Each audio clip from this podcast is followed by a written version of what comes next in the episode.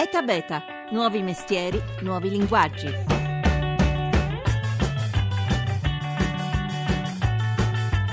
Ha appena 8 milioni di abitanti, è priva di risorse naturali ed è in guerra permanente con quasi tutti i suoi vicini. Eppure ha creato il secondo polo tecnologico del mondo dopo la Silicon Valley, con aziende innovative come Wise, Viber, Movit. Ma in che modo Israele è diventata la nazione delle start-up e quali sono le sue prossime sfide? Una buona giornata, una buona giornata da Massimo Cerofolini, benvenuti a Eta Beta 335 699 2949 per intervenire con messaggi sms o su Whatsapp oppure Eta Beta Radio 1 per Facebook e per Twitter.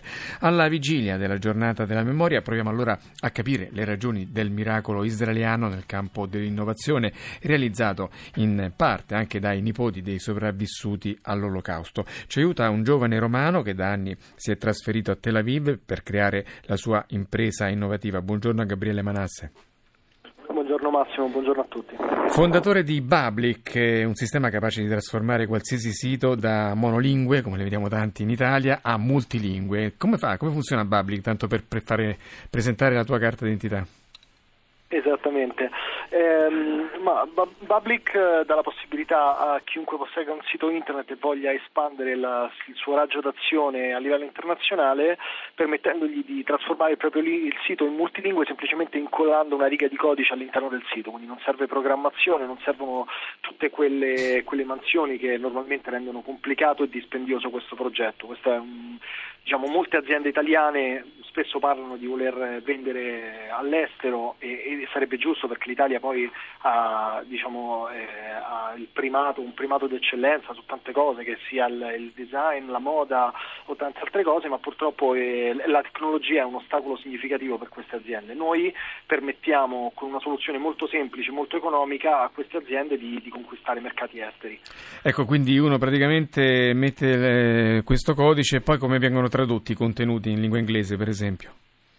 Eh, questo dipende interamente, dal, dipende interamente, dal, proprietario del sito. Noi forniamo gratuitamente una traduzione automatica che chiaramente è limitata in termini di qualità e poi il, i nostri clienti possono o ehm, correggere manualmente la traduzione se conoscono la lingua oppure con un clic possono inviare tutto il contenuto a, a traduttori professionali che, che, tradurranno il contenuto e nel momento in cui la traduzione sarà pronta verrà automaticamente caricata sul sito e il sito sarà disponibile nella lingua aggiuntiva a tutti i visitatori. Eh, insomma, vedete, un'idea, brilla- un'idea, brillante che Gabriele Manasse non ha realizzato in Italia ma è andato a Tel Aviv. Tra un attimo capiremo perché ha fatto questa scelta, però oggi sui giornali Repubblica per esempio riporta il dato sulle start-up, il censimento delle start-up, delle aziende innovative italiane che sono circa 5.000, però in realtà il dato amaro è che creano poco lavoro. Ognuna di queste start-up ha in media appena tre dipendenti e un giro d'affari di 110.000 euro e la metà di queste non arriva neanche a 25.000 euro, quindi stenta a pagare un dipendente. Ecco, questa è la situazione italiana. Israele, che è grande meno della Toscana, credo, come superficie, ha un decimo degli abitanti che ci sono in Italia, invece ha dei numeri molto più elevati per quanto riguarda le start-up, ma soprattutto per quanto riguarda la capacità di queste aziende innovative di fatturare miliardi a livello mondiale. Pensate che ci sono ben 290 multinazionali che hanno deciso di ehm, operare in Israele proprio per avvantaggiarsi delle condizioni che il paese offre. Quali sono le ragioni di questo straordinario successo di Israele, Gabriele Manasse? Eh, ma sono, combinazione di vari fattori, sicuramente c'è un aspetto culturale, c'è un aspetto governativo, il, il governo ha, eh, ha, diciamo, ha, aiutato moltissimo innanzitutto la, eh, l'investimento privato da parte di venture capital, fondi, crea un ecosistema che favorisce eh, l'imprenditoria con agevolazione alle start-up, con abbattimento della burocrazia, con eh, velocizzazione e riduzione dei costi di tanti processi che un'azienda giovane deve affrontare nei primi anni della sua vita. E, ehm, c'è un'attenzione molto forte all'educazione che fa sì che venga sviluppato continuamente eh, talento che poi queste start-up dedicate dedicate all'innovazione eh, mettono a frutto, quindi tanti ingegneri informatici, tanti, eh, tanto investimento nelle biotecnologie e in tanti altri campi legati all'innovazione. La combinazione di tutto questo chiaramente fa sì che ci sia un grande fermento da un punto di vista tecnologico e innovativo. Ecco, diciamo all'inizio due condizioni critiche del Paese, la mancanza di risorse da una parte e il problema della sicurezza dall'altra, che paradossalmente eh, Israele ha saputo trasformare in una grande occasione, mh, mm, soprattutto per quanto riguarda mh, mm, la sicurezza del Paese, la, dire, la forte presenza militare. Ricordiamo che è obbligatorio in Israele un esercito di leva mm, per, fino a tre anni per gli uomini e due anni per le donne, però questo esercito eh, ha creato poi una palestra di informatici di assoluta eccellenza. Assolutamente, hai citato due ragioni molto importanti. Il primo, come dicevi, la carenza di risorse, eh, chiamiamole così, minerarie o, o, naturali, per cui quando non si ha spazio per l'agricoltura, non si hanno risorse minerarie, ci si dedica per forza di cosa allo sviluppo di, di, di proprietà intellettuale. E poi chiaramente c'è la, la, la, continua minaccia a cui Israele è sottoposto dai, dai paesi vicini che, che mh, costringono la nazione ad un esercito particolarmente performante, particolarmente eh, all'avanguardia e chiaramente delle tecnologie che vengono sviluppate in origine per usi militari poi vengono anche eh, diciamo, adattate a scopi civili e, e, vediamo tante cose interessanti che possono essere sistemi di ehm, navigazione del territorio che vengono trasformati in sistemi come Waze per evitare il traffico o eh, telecamere, eh, micro telecamere utilizzate nei sistemi di puntamento per missili che vengono poi eh, riadattate a capsule che possono venire ingoiate e sostituiscono eh, la gastroscopia, quindi risparmiando al paziente l'esperienza diciamo, sgradevole del, del, tubo in gola e, e tante altre cose che, che, diciamo, da, che nascono da ragioni militari, certo. E un altro fatto da sottolineare è la acuta, feconda politica di immigrazione che fa il paese, ben diversa da quella italiana che è un po' impantanata in un dibattito sterile che non va da nessuna parte, molto ideologico. Invece Israele con grande pragmatismo cattura in giro per il mondo i migliori informatici e tutti coloro che possono arricchire questo straordinario ecosistema, vero? Mm, assolutamente sì.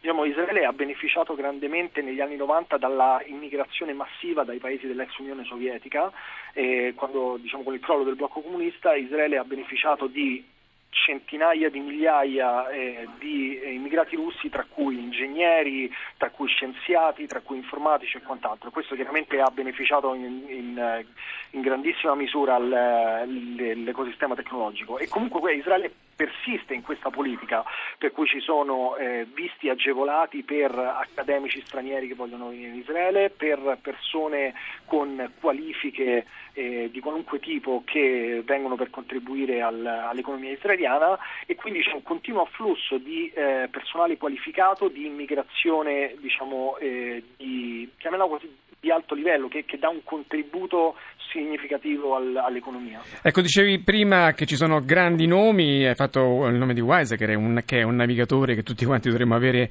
ehm, scaricato sul nostro telefonino perché ci guida a destinazione, ma con il contributo di tutti gli altri eh, partecipanti al social che ci dice se il traffico è forte, quindi ci dà i consigli per deviare. E mh, un'altra grande idea che viene da Israele è Movit. Movit è il social network per chi usa l'autobus. Sentite come eh, ce lo racconta Alex Mackenzie Torres, che è responsabile del market, marketing mondiale di Movit, e quanto su questa idea ha inciso proprio il fatto che è nata in Israele.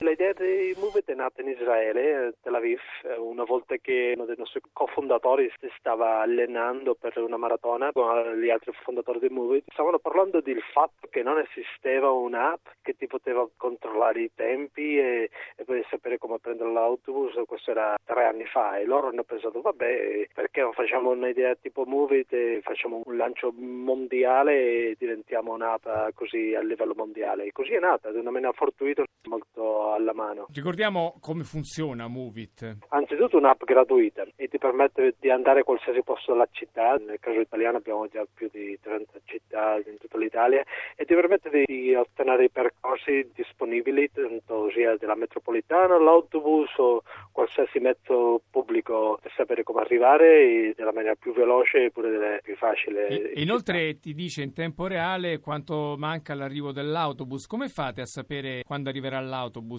Noi lavoriamo con tutte le aziende di trasporto pubblico locale pure i nostri utenti ci aiutano a, a raffinare pure a, a, ottenere questi dati, segnalare dei, dei, ritardi oppure dei momenti quando arriva l'autobus e, e questi gli utenti finali possono metterlo sull'app e possono fare il report che sta arrivando l'autobus o, o, c'è qualcosa che non va con l'autobus. Quanti sono gli utenti di Movit nel mondo? 35 milioni di utenti in 60 paesi e più di 800 città. E in Italia? In Italia siamo già a più di 2.5 milioni di utenti. Come evolverà Movit nei prossimi anni? La nostra missione è di rendere facile il trasporto pubblico locale, perciò significa che noi lavoreremo in altre possibilità di, introdurre altre modalità di trasporto locale tipo privato e altre integrazioni, per esempio come abbiamo fatto in Israele due settimane fa abbiamo lanciato un modello di carpooling dove la gente può un po' condividere le macchine, quello è interessante, eppure stiamo pensando alla, all'integrazione col taxi oppure al pagamento tramite il telefonino. Del biglietto dell'autobus. Certo. Movit è un'azienda ormai che si muove su un piano internazionale, ma cosa resta dell'ispirazione israeliana e anche ebraica? Per noi è molto importante perché la nostra maniera di agire, la nostra maniera di, di funzionare è molto veloce. Tutti chi lavoriamo per un'azienda israeliana sappiamo che la maniera di comportarsi, la maniera di agire è con la velocità. Non c'è paura allora di, di effettuare oppure di lanciare dei nuovi prodotti, nuove funzionalità e, e non c'è paura di, di, di, sbagliare. Questo è molto importante. Così pure, arriva pure l'innovazione e questo è, è al 100% israeliano. Senta, lei vissuto, vive tuttora negli Stati Uniti, a San Francisco, dove c'è la culla delle start-up, delle grandi aziende innovative. In che modo la comunità ebraica internazionale, anche americana, sostiene l'innovazione? Soprattutto l'ora di, di, capire le tendenze, come funzionano i mercati e dove devono investire. Moltissimi investitori che vogliono investire non solo le, i soldi, ma pure, pure, il tempo in nuove tecnologie. L'Israele è sempre stato il punto di riferimento per la tecnologia della geolocalizzazione, ma ci sono altre aree dove la, la comunità israeliana sta investendo, della salute, ci sono tanti modelli dove la comunità israeliana è veramente presente. E come era prevedibile, molti ascoltatori sottolineano le responsabilità di Israele nei confronti dei palestinesi. Insomma, non è questo il tema di oggi, anzi io vorrei chiudere con due parole Gabriele Manasse. Proprio gli innovatori israeliani hanno fatto tanto per, eh, per gli arabi che vivono in Israele, vero? Assolutamente, ci sono programmi, grandi programmi di, uh, di, stimolo e di supporto all'imprenditoria nei territori palestinesi, per imprenditori arabi ci sono eh, degli acceleratori per start-up, degli incubatori per start-up, ne cito due, sono eh, più importanti, sono Nazdiv e Nazdec, eh, che, stanno, che, stanno, facendo grandi cose per migliorare Bene, le condizioni. Purtroppo non c'è più tempo, ecco comunque questa è una risposta per dire che comunque anche dagli innovatori piccole tracce di pace possono venire. Grazie a Gabriele Manasse, il fondatore di Public, Grazie alla squadra di oggi, Luciano Pecoraro alla parte tecnica, Laura Nerozzi, Mimmi Micocci in redazione e Paola De Gaudio in regia. È da beta.rai.it è il nostro sito se volete riascoltare la puntata. Seguiteci su Facebook, su Twitter, ogni giorno tante notizie sul mondo che innova. Ora arrivano i GR, poi c'è Life Massimo Cerofolini, ci sentiamo domani.